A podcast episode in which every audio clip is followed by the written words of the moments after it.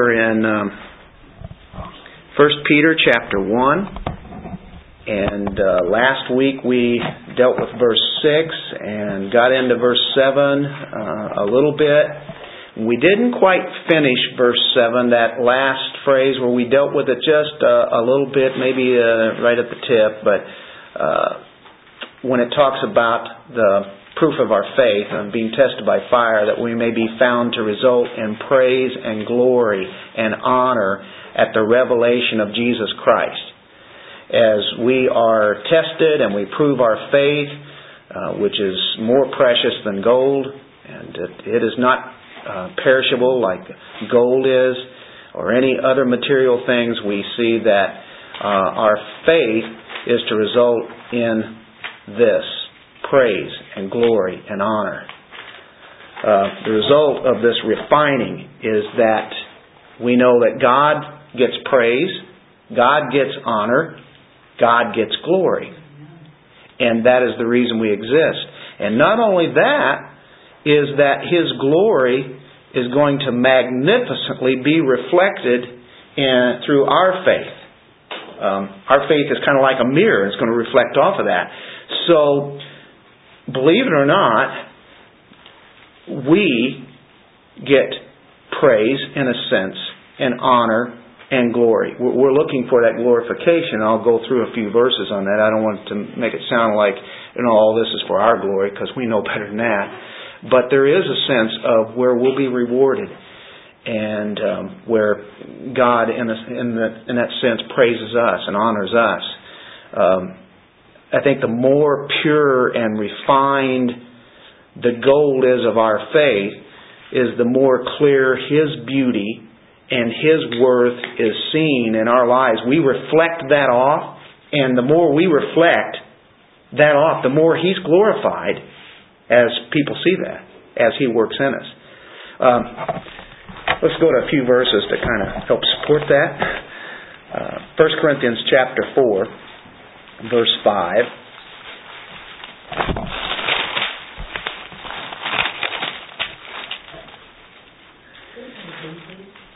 First Corinthians 4, 5. Chapter 4, verse 5.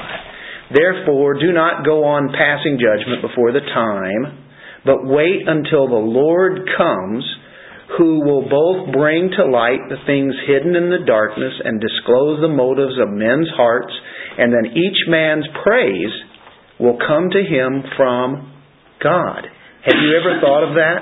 That God would be praising you. Now, it's not in the sense that how we praise Him, um, but there is the reward sense in being faithful to Him. And so it says here, each man's praise will come to him from God. I think that's rather magnificent. Well, you'll remember what Jesus said way back in Matthew 25 dealing with, uh, it's a parable, but this is what it will be like whenever we go before the judgment seat of Christ. You know, one of these days he's he's going to bring forth what the true motives are. He's going to show forth what what is true, what uh, that gold is.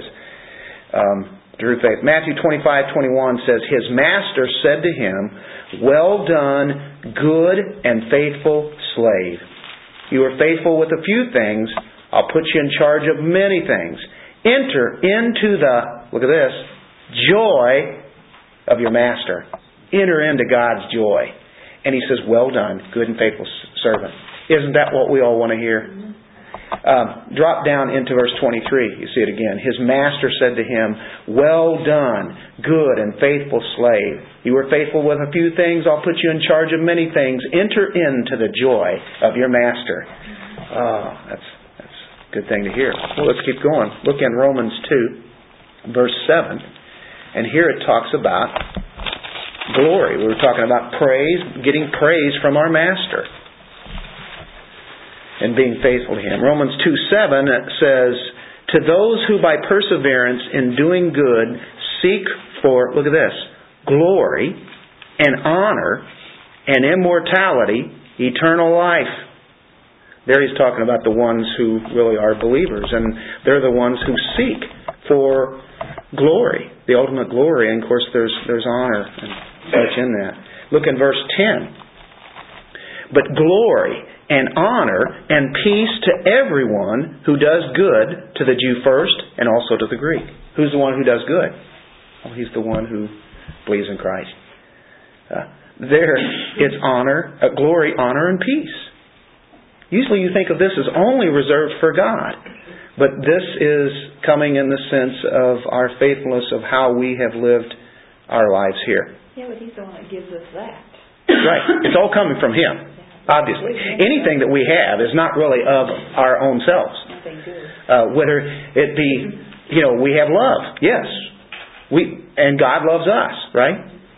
Uh, but there, it, again, it comes from Him. Um, Colossians chapter three, verse four. Pretty exciting, huh? When Christ, who is our life, He is our life. He is our life, is revealed whenever we finally see Him, when He comes back. Then you also will be revealed with Him in glory. He will take back the veil and will be with Him in glory. Will be revealed with Him in glory. We will be glorified. Glorified saints. that is really tremendous. 2 Timothy chapter 4 verse 8. This kind of deals with uh, the rewards. Quite a few verses on that.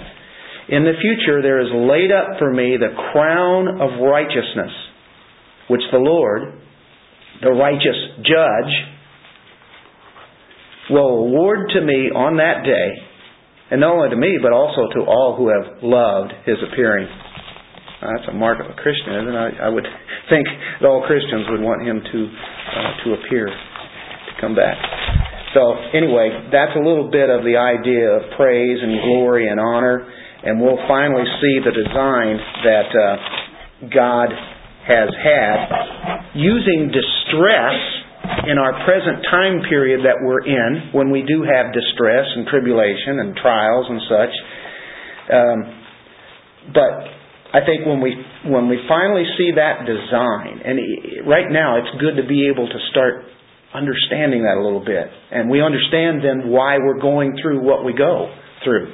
Because God is getting us ready for the day that will be in glory. Sharing. We'll be sharing in the very glory and praise and honor of God Himself. That's where He's putting us. And I have to be real careful with that. Because it, it almost sounds like it's um, getting us into some kind of godhood. It, it's not, but it, it's a glorified uh, saint status in the sense that we will be sharing the very glory of God as He shares it with us. He allows us to be uh, that much like Christ. I mean, that's phenomenal. And that's what Peter, I think, is really trying to stress here to this group of people who are really are going through a very difficult time or will be going through a very difficult time. And so let's read these verses in verse 8 and 9 and we'll get into where we're dealing with tonight. That sets us up. Are you, are you set up now for the what, what a Christian is? Enjoying inexpressible joy. and though you have not seen him, you love him. And though you do not see him now, but believe in him, you greatly rejoice with joy inexpressible and full of glory, obtaining as the outcome of your faith the salvation of your souls. That's another powerful packed section, isn't it? Why does Paul tell his readers here what they're experiencing? He tells them what they're experiencing. The, you know, you're okay. You're loving Christ, you're believing in Christ, and you're rejoicing in Christ. He tells them that. That's what they're doing. They're experiencing. It. It's kind of funny that he would tell them, "Hey, here's what you're doing." Uh, I think maybe one of the reasons is that He's telling what true Christianity really is and where it's headed. And he puts it in really in a nutshell. We're only at verse 8 and 9. And we've been here several weeks, haven't we? Just trying to glean some of these precious truths. We could have been staying even longer on those, but I think it's incredible to think that if if one ever gets so down that they, they feel like they just want to drop out of this, all we have to do is look at the fixed standard that, that God has here, and what, what Peter has written, for instance, to show them what's happening. Here's what's happening to your life. Um, we're doing this, God is, is saying, because it's, it's necessary. And it's necessary that you have a whole bunch of different kinds of trials so that this will show what is really true. It'll show your faith and how true it is and what God has given us. So true Christianity is like this, and Piper gives us a really vivid illustration. So I'll share that with you. I think it's I think it's pretty cool. It's like swimming upstream in a river of godlessness. You're swimming against the flow. There used to be a T-shirt out by Caruso. It said uh, uh, "Against the flow." Like fish. It's like yeah, it's like fish and such. Yeah, they're they're coming this way and we're going this way. And so if you take some key words here in verse eight, though you've seen him, uh, though you've not seen him, you what? Love him. And though you do not see him now, but what? Believe in him. And you greatly rejoice. So what we have? Love. We have faith. We have joy. And what you're doing is that you're taking a stroke that's like love to Christ. You take another stroke, and what's that? That's your faith in Christ. You take another stroke, and what's that? That's our joy. As we're going against the grain, against the whole flow of, the, of this happening, and he says, while we swim, we're not getting swept away with all that godless um, cataracts, judgment coming right on down the river. We just keep on swimming. So we take those one at a time. And so Piper went on to say, if you look back in verse 5, God keeps us through what? Through faith. We're protected by the power of God through faith the faith that He has granted us, and He enables us, He gives us the power and the strength to swim against the stream with the strokes of faith and love and joy. It gets tiresome. You feel like just kind of stopping. Well, what's going to happen if you stop? You're going to start floating right on down the river, and you're you, you keep doing those those strokes. And so we have we have a coach here tonight his name is Coach Peter. and Peter is like saying, okay, look, you're doing well. You, you love Christ. And you believe in Him. You really are trusting in Him. You don't have anything else to trust in, and, and you're rejoicing. This is where you are. So it's like saying, okay, as you're doing these strokes, you might feel like just stopping, and in case you do, you start to begin to float on down. It's like Peter says, remember, you were, it's like he, he could stick a flag on the other side of the river as we look up at it there, maybe on the shore. We say, this is where you're at, where you were at. You need, you have to get back up there, you're going to have to do those strokes. Remember the love that you have. Remember the faith and such. So, we have a fixed point of reference to call us back to what Christianity is. It's, it's, and it's right here. It's right here. Peter's describing it. This is true Christianity. Um, God is saving our souls by working in our hearts what? Let's say it again. Love, a confidence, like faith, and this joy against the stream of worldliness, against the stream of secularism, against the godlessness that is in our society. And it's a hard swim, isn't it? But he reminds you, yeah. But look where you're at.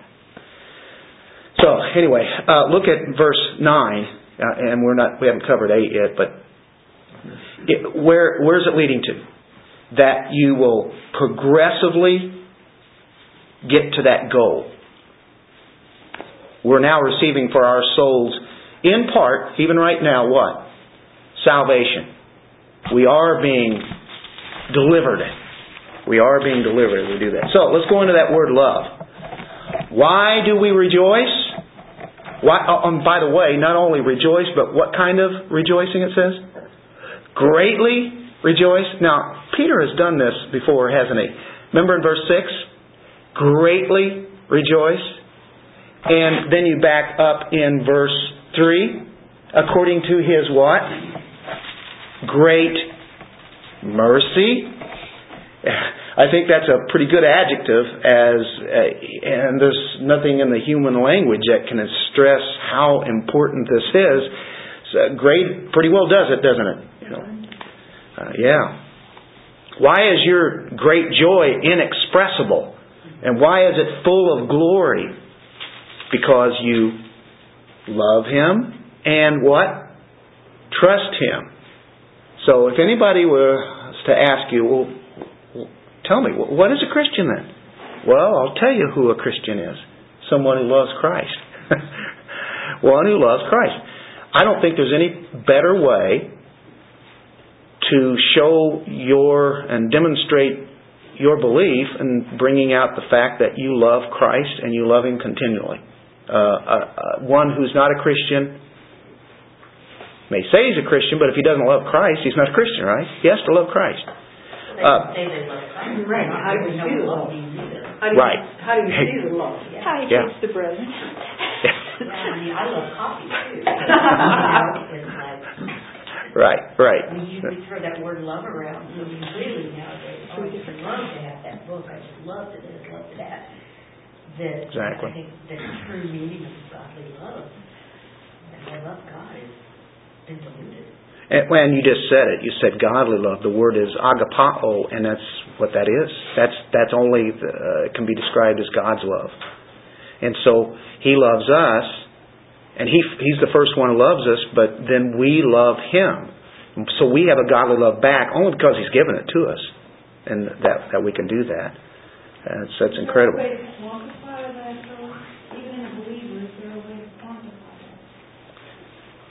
Um, I mean, to, I, I don't know. I mean, how do we know? Sometimes we might question, well, do I really love him, right? Right. And of course, that's where, you, well, I think that's where the next thing we go, we have to look at Peter.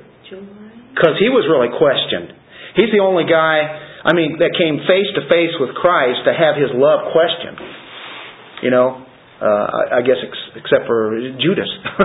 you know, and, uh, but I mean, oh ye of little faith. Peter, do you what? Love me. Peter, do you what? He had seen Christ. He had walked with Christ. Uh, he had ate with him and drank with him and fished with him. And I mean, he did so many things with him for three years. And here, he is telling these people that they love him. I mean, he's telling them that, and they would say, well, wait a minute, how do you know? I, I tell you what, I haven't been doing too good lately. I'm not so sure if I do love him. I'm not so sure if I've even loved him. And that's the thing where we're kind of floating backwards. and we need to keep taking those strokes because here's the standard. The standard says we do love him. All Christians love him. And say, well, what constitutes the love? How much is love is of love? Well, as we look at this tonight, the more that, and we'll get into that, I hope this will describe it, but faith will describe that, that will help a little bit there too. If the more we know of Christ, because of the Gospels, because of the whole Bible, the more we see of that, the more we see His beauty. And the more we see of that beauty and we see of the excellencies of Him, the more we even love Him even more. We just can't, we just can't wait to see Him one day. And we want to love Him even more. The more we know about Him, the more we want Him. Uh, I think that uh, can help. Uh, look, does that does that kind of help help lead us into that? You know, I, it's just, sometimes I think of the feeling of love that people have for one another, whether it's familial or romantic or what have you, um, or even for a place or, or something, the, the feelings that are there. But some Christians will describe um, almost, uh, I don't know what the word is, um, like ecstatic feelings. Goosebumpy? Toward Christ. Goosebumpy? Yeah, toward Christ. And that's wonderful. But is it common? Does it seem, Well, there are when when we've spent time in the Word of God, and you just go, "Wow." yeah, that's true. And then there are times we get off our knees, and I say that in a way you know, we've been praying, let's say, and you you get out, and you've had just, I mean, a really good experience just letting. And it's not always that way, you know, in that same way, but yet we recognize that this has been a special time when you worship with God's people. But that feeling Yeah. is not what, is not what qualifies or quantifies the love anyway. It, yeah, uh, yeah. At first, it's an objective truth, but then this is where the joy comes in. But that's with any relationship. At first, I think you go on feelings, but then it becomes a relationship. It becomes it, there's more trials. Yeah, there becomes more. There's more into that. It's been a tested relationship, I guess you'd say, and say, and that's through the trials and stuff. And then that's I think that's where you yeah, because I think you do start with feelings. Yeah. You say maybe the goosebumps or whatever they want to say, but he proves it to be a true one through the trials and stuff. To to this to be lasting, the the feelings are are, are always going to come and go. They're always going to. We we cannot let the feelings deceive us. Uh, and they're good. They're meant for us. As a matter of fact, when we get to the word joy, some of that is the feeling part of it. But still, yet we know there's a joy that even though you don't even feel like it, you still know that we are commanded to rejoice. There's a joy that God has given us. That's why all of this is so inexpressible. It's so great that even when things are at the worst, we still know that we can count on Him. And that's a joy. But the feelings sure do play in it too, though. But because of our love and because of our faith, then we can have those feelings of joy too. But that doesn't we can't go by that as the standard. Yeah. Yes. Yeah. I go, I go back to uh, Jesus and Peter having that discussion they did again, you know, in the Gospels where Jesus is telling Peter, you know, if you love me, feed my lambs, feed my sheep. And this is a manifestation right here, or one of them, of Peter doing just that. He's he's loving the Lord because he's following what Jesus told him to do. Feed my sheep. But he's doing it in the power and the inspiration of the Holy Spirit. So it's like we need help with it, mm-hmm. but he's he's fulfilling his commission. Mm-hmm. You know. It's coming alive what he was And told. so- and yeah, and so I guess so for me I'm thinking, all right, am I doing what the Lord has commanded me to do?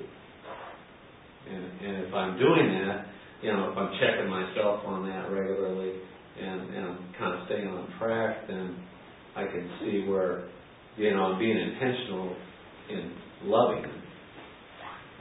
Don't necessarily always feel like it, you know. It's obedience. Don't have a feeling, yeah. Obedience. Obedience. Yeah, you don't have a, a you know, it's not a, a, always a religious affection. But a lot of times, Right. you know, you're supposed to do something. You don't feel like Yeah. it. But It's just like with your family, you know, Yeah. you, you have obligations you, you do things out of because you know that's your responsibility. And, and we can't hide behind a tree and say, well, you never told me to do that, Lord, you know, especially the more we get into the Word. you know, we, we know what we're supposed to do.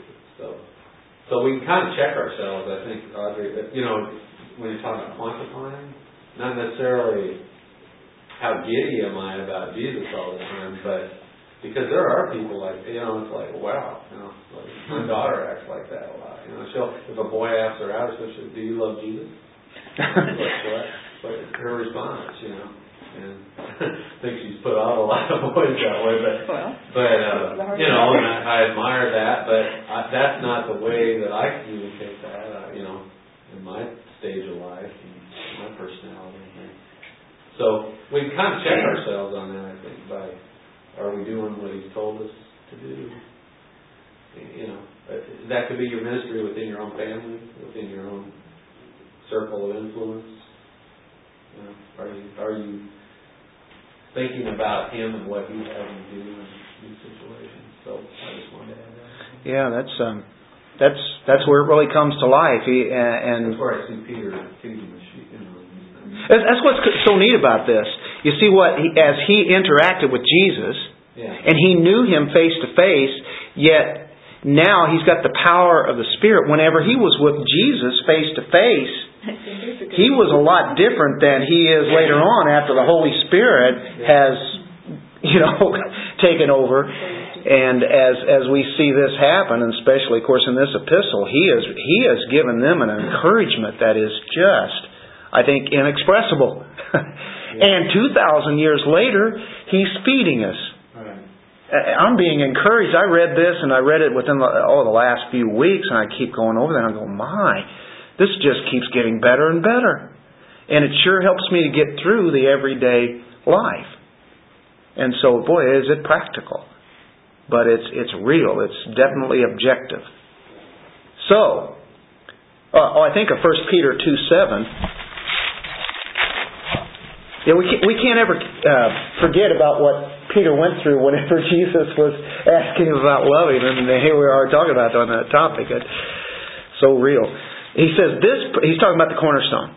This precious value, then, is for you who believe. This precious, this precious cornerstone. Oh, that sounds like Lord of the Rings now. precious. And you notice in verse seven, he says that precious, more precious than gold. And this is the real thing.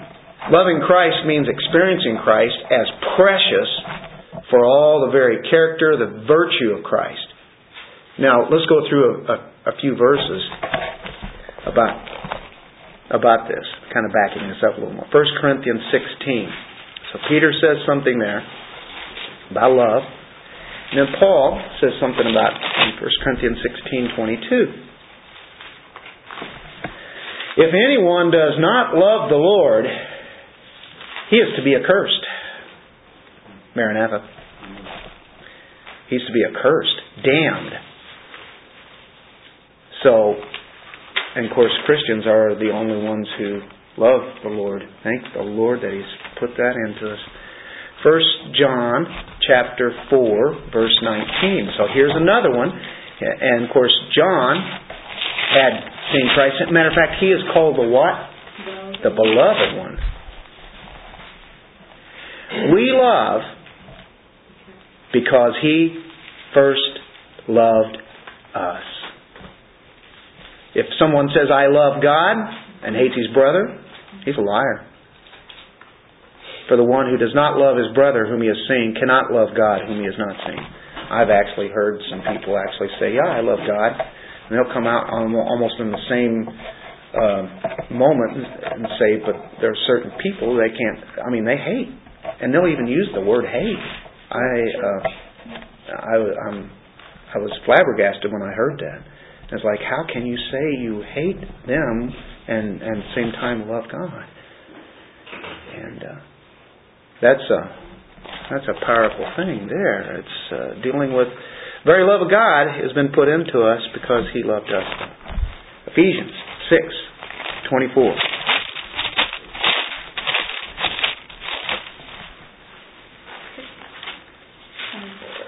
That was a very close relative of mine who said that. That floored me, but it didn't.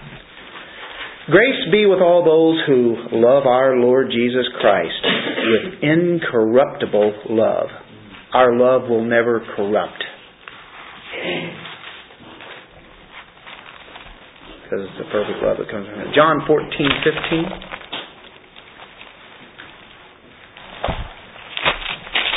Some familiar verses and some verses go, hmm. If you love me, you will keep my commandments. So love and obedience go together, don't they? If you love me, don't love my commandments. First John says a lot of that. Uh, verse 21. He who has my commandments and keeps them is the one who loves me. And he who loves me will be loved by my Father, and I will love him and will disclose myself to him. And, verse 24 He who does not love me does not keep my words, and the word which you hear is not mine, but the Father's who sent me. Peter, John, Paul, all those guys, they, they know about that. Um, and these people here, even though they didn't meet Jesus like Peter did, even though these people that Peter's writing to never touched him, never walked with him, they never saw him face to face, they never they never ate with him, they never walked with him, they didn't hear his voice. And Peter says, though you've not seen him, you love him.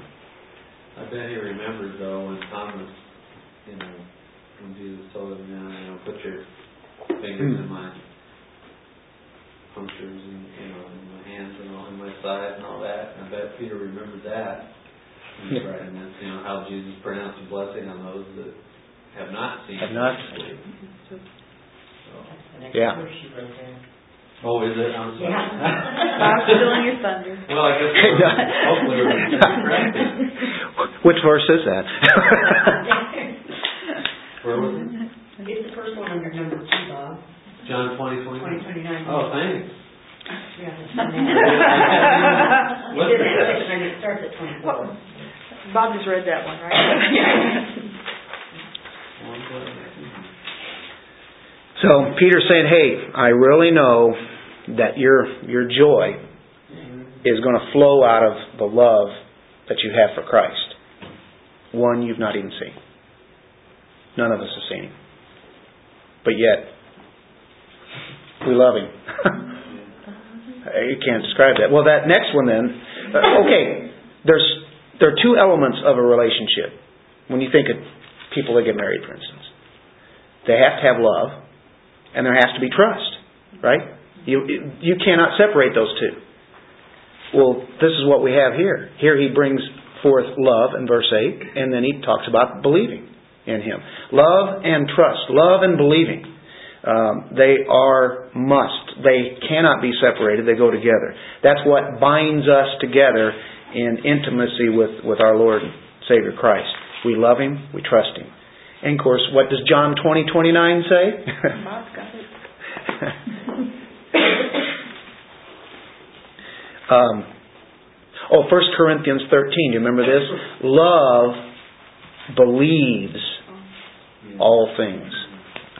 Love believes. Love believes. Faith takes the record that we have of Jesus Christ, the Gospels, the whole account, throughout Scripture, and in that we, we see beauty. And as the years go by, do you see more and more beauty of Christ? I mean, He is beautiful. The loveliness of Christ. And He leads us to loving Him. So the more faith that we have in Christ, I mean, there's, there's a, we're all given a measure of faith, but what I mean by that faith is trusting in Him even more so. You know, you get into situations and before you had a hard time really believing that he could do this and now you've there's been a track record that he's proving that he's always come through, hasn't he? He's never let us down once. Never has, never will. He will not do that. But the more knowledge that we have that goes into the heart, not just the head knowledge, but the knowledge of the heart, the stronger the love becomes. So now we trust in Him because our faith is being made stronger by knowing this and then going through experiences, and we love Him even more. You know, it just kind of keeps building. Um, it's amazing though, He will always love us the same way. He doesn't have degrees of love. It's not that, you know, oh, I don't love Dennis as much today as I did yesterday. You know, or I'm going to love him more. You know, he he loves us the same. He can't be any more love. I mean, it's to the extreme max. How do you explain that? That's but our love will just become more and more. And can hate, right? what's that? He can hate though, because didn't he say, Jacob I loved and Esau I hated? hmm He's not going hate those he loves. He'll never hate us, right? Because he can't. It's one of the things he can't do. Because if he has a total love for us, he will make sure that that's the way it's going to be. But if he to hate, he can hate, because he's Yeah. God, right? And of course, and, and, and it's always, and, and we could be one of his items of hate. But he has chosen not to do that. and not for any reason of ours. I, I, I don't know why. I really don't. He just wanted to do that. Believing and loving. Believing and loving. Loving and trusting. And then, might as well put the obey thing in there. It's not there necessarily right at the moment, but I think that's all part and parcel. You know, love, obedience, love, faith, trust and obey, for there's no other way. that's how you show love. So, how does it manifest? How does faith, love manifest? Okay, you long to promote His glory, do you not? We all want to glorify God. I mean, that's why we exist. And you say, well, I, I want to do it more. And don't you have a thought of, I just want to serve Him more? You know, I, I, I just can't serve Him enough, right? You long to serve Him. You delight. Do you like? Do you delight in the beauty of Christ? Okay, this is all part of it. Uh, do you love to talk about Him? Like you're talking about your daughter. I mean, it comes right into the conversation right off the bat. Doesn't even know anybody. It's already talking about him. You know, that's that's fantastic. We love to fellowship with him. We love to commune with him, one on one with people. Um, you desire to know him better. You desire to know him deeper. May not always be as much as what we would we would like, but those are some of the things I think, uh, like like Audrey was talking about. How how can we quantify this? How can we kind of establish to, for our own thoughts? We know what the objective uh, aspect is, but what about our subjective aspect? Well, it's those kind of things. I, do you long for Him? Well, sure. Do you do you do you hate sin? Well, yeah. Just do you you, you like to talk about Him? Yeah. Well, that's that's manifesting your faith in Him and your love. Robert Leighton. Anybody ever heard of him? Wrote in the 1800s. 1850, he wrote this commentary on 1 Peter. Tremendous commentary. I'll read a paragraph. You ready? This is good. Believe, and you shall love. Believe in Christ, you'll love Him. Believe much, and you shall love much. Labor for strong and deep persuasion of the glorious things which are spoken of Christ, and this will command love. Certainly, did men indeed believe his worth, they would accordingly love him. When you see his worth, yeah, sure, you want to give him that worth, that praise. He goes on to say, For the reasonable creature cannot but affect that most which it firmly believes to be the worthiest of affection. And he's the worthiest of all affection. Oh, this mischievous unbelief is that which makes the heart cold and dead toward God. Seek then to believe Christ's excellency and his love to us and our interest in him, and this will kindle such a fire in the heart as will make it ascend in a sacrifice of love to him. End of quote. Well, that kind of sums it up, doesn't it? It's profound, but I, I think it makes sense. If you seek the excellencies of Christ and his love that he has for us, then our interest in him should kind of build a fire. Wanting more. I think that's the heart of having a relationship with Christ. We trust Him and we love Him. We see His Word, we trust Him maybe more. Do you enjoy that kind of relationship? Haha. That's the cause for joy, isn't it? You love Him, you believe Him. More joy. Do you ever just read about Christ and you start rejoicing? You ever read maybe a commentary or hear a message where somebody has preached Christ and you have rejoicing? Uh, and, and it's in prayer. You just rejoice because you believe in Him. Uh, hey, I just believe in Him. No deep thought or anything. I, yeah, I trust in Him. It gives you a sense of joy. Does that help, Audrey? Does that help you guys? Obviously, you read it, you know it's right. Whatever you read about Yeah. it, you know it's right. Yeah, I, I've always down through the years I would say, well, you know, I, yeah, I, I love him, but I don't know how do I, how do I, I don't even think I feel like I even show it. Well, we can't measure our, our finite love against his infinite love anyway. Right? And Right. We're not gonna realize that, our, our capability of infinite love until, well, we think. and so, and Peter knows that.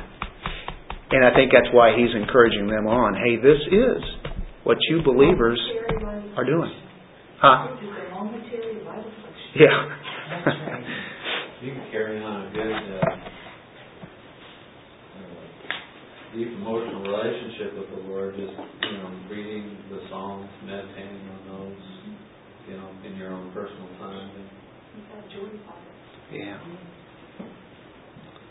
You know, reading some of the um, different letters that Paul wrote too, and just changing the pronoun to I and me, and when you're when you're in prayer with your tongue, and those prayers almost, and and those are very joyous. Yeah. He's speaking to us, isn't he? That is personal. A personal love letter to me, to you. Okay? Man, isn't that isn't that great when you really think about that? It's just just amazing. So it makes you want to rejoice, and that's what the, the next one is here. Okay, though you have not seen him, you love him. And though you do not see him now, but believe in him. That's what they're doing. You greatly rejoice with joy inexpressible. And I know a lot of us, wait a minute, yeah, I'm, I'm rejoicing, but I'm not so sure about this inexpressible joy, and I'm not so sure about this greatly rejoicing. I wished I were, but you are. and he's saying, as a result, joy is connected with love and trust. Joy is a part of love and part of faith. I think it'd be a contradiction to say, hey, I'm really attracted to the uh, preciousness of Christ and the beauty of Him, but I really don't have any joy. I mean, how can you say that? You, you really can't. I, I have no feelings towards Him, even though He's a, you know, He's really beautiful. How can you be a believer? You know, how can you have that belief and that kind of love and not have some kind of joy? Uh, It'd be a contradiction to say, hey, I'm really confident in Him. I'm trusting in Him, what He's going to do, but, you know, I, I really have no feelings in this confidence. You can't say that, can you? We may feel like it, but here it is. Peter's connecting those together. Let's look in Philippians 1.25. See if we can get some backup here. Real stuff. This is real stuff we can use, isn't it? Paul says, convinced of this, I know that I will remain and continue with you all for your progress and joy in the faith. Your progress. I consider that to be a progressive sanctification as we progress in the Lord, as we grow in grace and knowledge of our Lord Jesus Christ.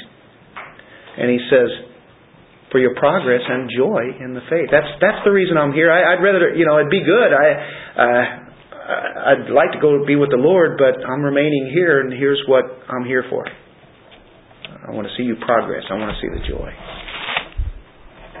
What a heart. How about Romans 15:13? Paul again.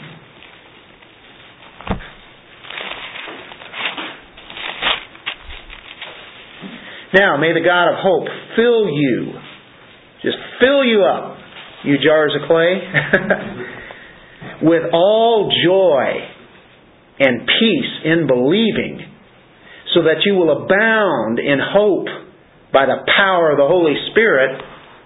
So we're able to do that by the power of the Holy Spirit. That's what makes that happen. May God, the God of hope, fill you with joy and peace. Not just some, but just fill you up.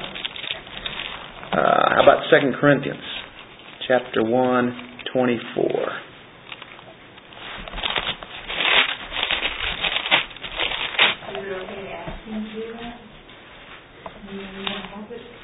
Well, what, what uh, Paul prayed for it that they would have that, and uh, of course I know he's he's there uh, giving it to us, but we need to sense that and experience it. Um, sometimes maybe it might be just say, "Thank you, Lord, for giving the joy. Thank you for giving the peace that I have. Make me realize it more in my life. I, I know that that you've given me everything I need for uh, for this life." Right. 124? Not that we lord it over your faith, but are workers with you for your joy. For your joy, for in your faith you are standing firm. We are workers with you. What's the reason? For their joy.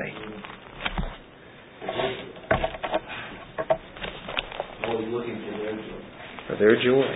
That's that's what he lived for. Minister. That's a that's quite a love, isn't it? Yeah. Uh, what did Jesus say in John 15? Same kind of thing, wasn't it? Remember this one? These things I have spoken to you, so that my joy, this is Jesus speaking, my joy may be in you, and that your joy may be made full. To have a full joy. I spoke these things to you, and this is the uh, I am the vine, you are the branches. You are in the vine. And I'm telling you that this is all about your joy. And my joy is in you. You have His joy. I want you to experience it. Now, it's what kind of a joy does Peter say it is? Inexpressible. How do you say that? You just expressed it. It's inexpressible. He expressed it with an inexpressible. Anolateo. It's above any kind of language. It's beyond any kind of words, any kind of speech, any kind of way you can put it out with your mouth. We can't even say it. Anolateo. Yeah, it's A N A L A T E O. And what does it mean? I can't express that to you, Barb. We're starting, we're starting a Greek class at my church. oh, okay. This is a word that you don't really run into much. Um, and it's new to me. A lot of times I'll just use Greek words that you guys would be familiar with or English. I'm not trying to do some kind of uh, Greek class, but uh, boy, I, I might be interested in that Greek class. Um, it's so divine that it exceeds any kind of power of speech that we could come up with. Think of the the greatest person who just is just so gracious in their words and how they speak, and they can't come up with it. Paul couldn't come up with it. Peter couldn't come up with it. And um, so it's something that can't even be communicated. It goes way beyond. It's hard enough to communicate love to other people. You know what I mean? You know, I love you. I, I mean, then you might come out with, I really love you. No, you don't understand. I really, really love you. I mean, after a while, how far can you go with this? You know, uh, love is love, but it goes even further here. Uh, inexpressible and full of glory, energized completely with the glory of God. You greatly rejoice with joy inexpressible. That's what kind of joy they have. And I'm sure a lot of them will say, Peter, what are you, what are you talking about? I don't feel too much like rejoicing here. And he's saying, yeah, you rejoice. It's inexpressible how you rejoice. And it, you're full of glory. It's full of glory. It's supernatural endowment. This, uh, our joy is kind of like taking heavenly joy that has come down to us because our love has come down from heaven, in a sense, a heavenly love that produces a heavenly joy that can't even be described. Do you think the outward expression of that joy for someone who is a non-Christian is just the sense of calm assuredness that we have about our salvation? Because I remember before I was a Christian, you know, thinking, oh my gosh, Bible thumpers and, you know, all kinds of pejorative remarks for it, but yet I was impressed because that's what I saw in him, this calm reassurance about something that I didn't hmm. know about what. And I think that's joy. Don't you think, I mean, in the midst of turmoil? Absolutely.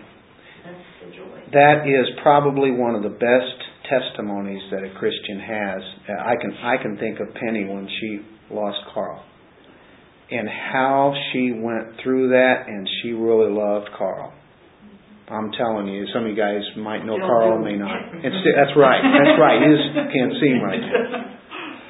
But how she went through that was, you know, and I knew that she probably could do that, would do it, but it made an impact on all of us, the whole church and everybody around, everybody that knew him. Johnny and Frida, you know, they were very good friends with with uh, Carl, and um, you know, you guys were, you know, all part of that. And then we saw how Penny was able to to get through that, and it's just if if it had been any other, if you wouldn't have been a believer, that would have been so difficult.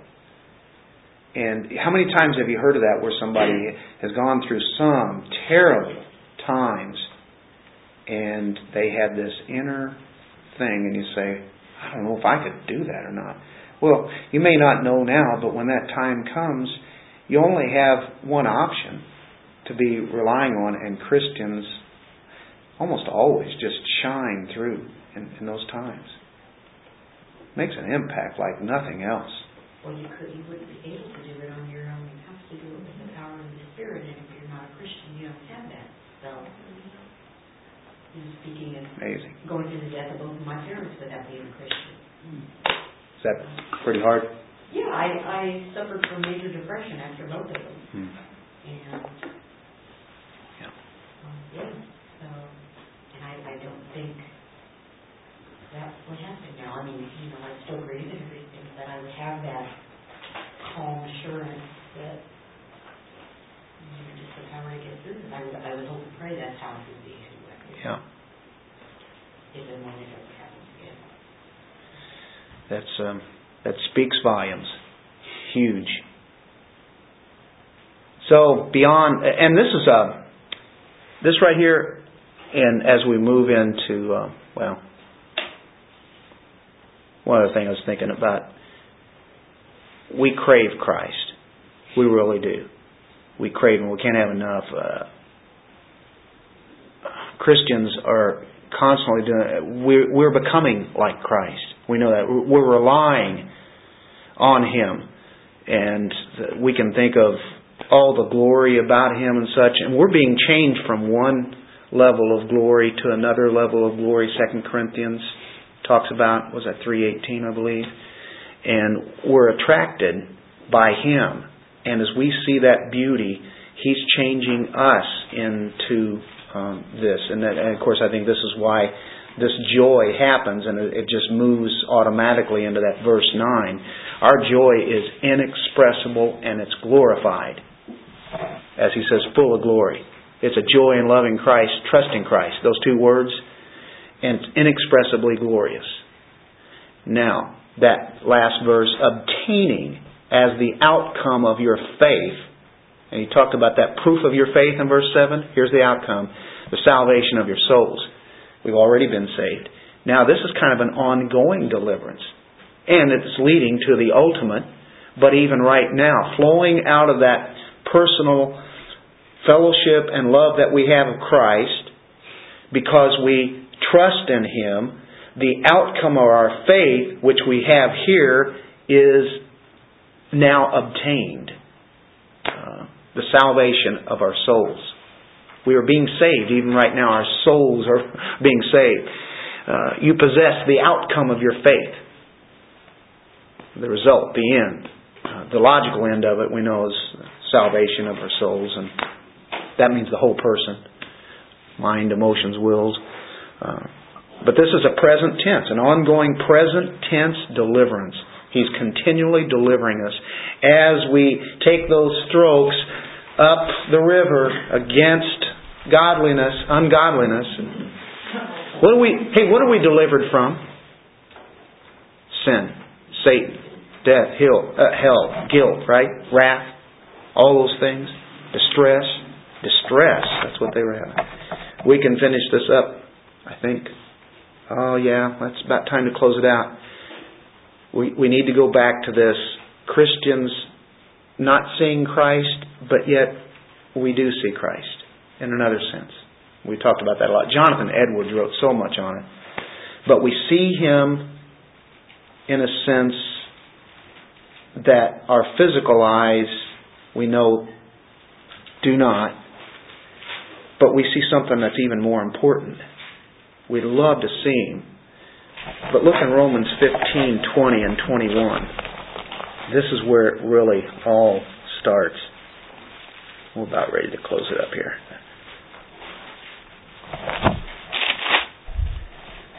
Twenty and twenty-one. And thus I aspired to preach the gospel, not where Christ was already named, so that I would not build on another man's foundation, but as it is written, They who had no news of him shall see, and they who have not heard shall understand. They who had no news of him shall see. They shall see. They'll see with their uh, their heart. Second Corinthians four six.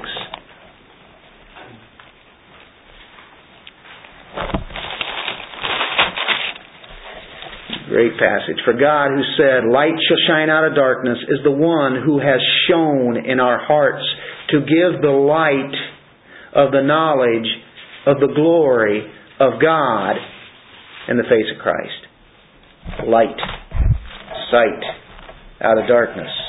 Hundreds of people in, light, in the lifetime of Jesus saw him publicly, but never really saw him.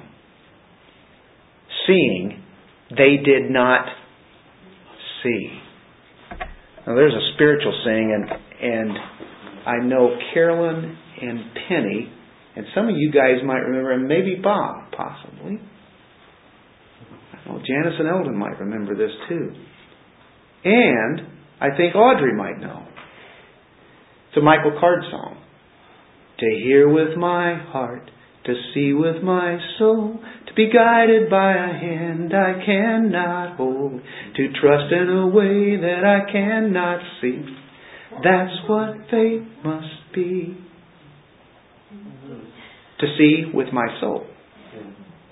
And of course, he's talking about that hearing with our heart, seeing with our soul, and uh, there's there's your trust there, and uh, seeing Christ through the Word of God. When the gospel of Christ is preached, we see Christ more clearly. Did Did you guys recognize? Any of you guys remember that song? Any? We see Christ more clearly of who He really is every time you get into the Gospels. You look in Matthew, Mark, and Luke, and John, just for instance. When you see Christ walking here on earth, you get a sense of Him, of the true glory of Christ, even more than you ever did before. And, you know, most of the people, you know, a lot of people in Israel, they, they saw Him. They, they knew Him on earth. There were people like Nicodemus and Syrophoenician woman, the centurion, the widow, you know, the thief on the cross. Some of these people, you know, these people were believers. You know, they became believers. But yet we see things in Him that they didn't see. Because if you start looking at the Gospels, the four Gospels that are complementary pictures or portraits of who He is, and you put all those together, the Gospels are actually better than being there. And I, I, I it wouldn't have been neat to have been there right there. But honestly, when we look at the Gospels, we see far more than they ever got to see because you're taken into the inner circle of the apostles. Who else could have gone in there? We see him in Gethsemane. How many people saw him in Gethsemane? And then we see him at the trials. And then we see him at the crucifixion. And then we see him at the resurrection. And then we see him at the ascension. And then you hear whole sermons that are recorded in here, and you think of the Sermon on the Mount. And then you start thinking him at the Sea of Galilee, and there he is walking along the beach, and you see all these things in Scripture, and the wisdom that he has, the tenderness that he has with children, and then the compassion that he had towards the lepers, and his meekness in the suffering that he went through, and the patience that he had with our man here, Peter. when you start looking at this Christ, and you see that love, and then he had the power to still the storms, and all the miracles that he did, and cast out the demons, and multiplied the bread, right? And the apostles saw most of these things. But we get to see the whole gamut. And looking at it through the eyes of the Word of God and the Spirit of God, and it leaps off the page to us. Though we don't see Him now, you see Him far better than thousands who ever saw Him face to face. What a blessing that is. The glory of God shining in our faces uh, at every turn of the page of the Gospels, the epistles, the Old Testament. You see Him in there, and the flag is waving. So as we continue to swim upstream with what? Love. Here's the faith stroke, and here is the the joy stroke. It's hard. It can be difficult, but there's a reason for all that. And you know what? That is Christianity, as Peter is putting it. There's a lot of different ways to describe it. That's the way Peter has kind of helped us do that. And then uh, we just kind of try to help see it a little bit more. Hey, do you guys rejoice? What is it, how's the song go? Rejoice in the Lord always, and again I say rejoice. Rejoice in the Lord always, and again I say rejoice. Rejoice, rejoice, and again I say rejoice. Rejoice, rejoice, and again I say rejoice. Rejoice in the Lord always, and again I say rejoice. Rejoice in the Lord always, and again. Amen. Uh, anybody know? I, I don't know. We, we sang them for years. Did you guys sing that song? I don't know who did it. We just did it. Yeah. So these guys over there should have been singing one part. We could have been doing it. We'll try that next time. If we're still rejoicing, will we? Will we be rejoicing next week? Hey, thank you guys for coming out. It's been really.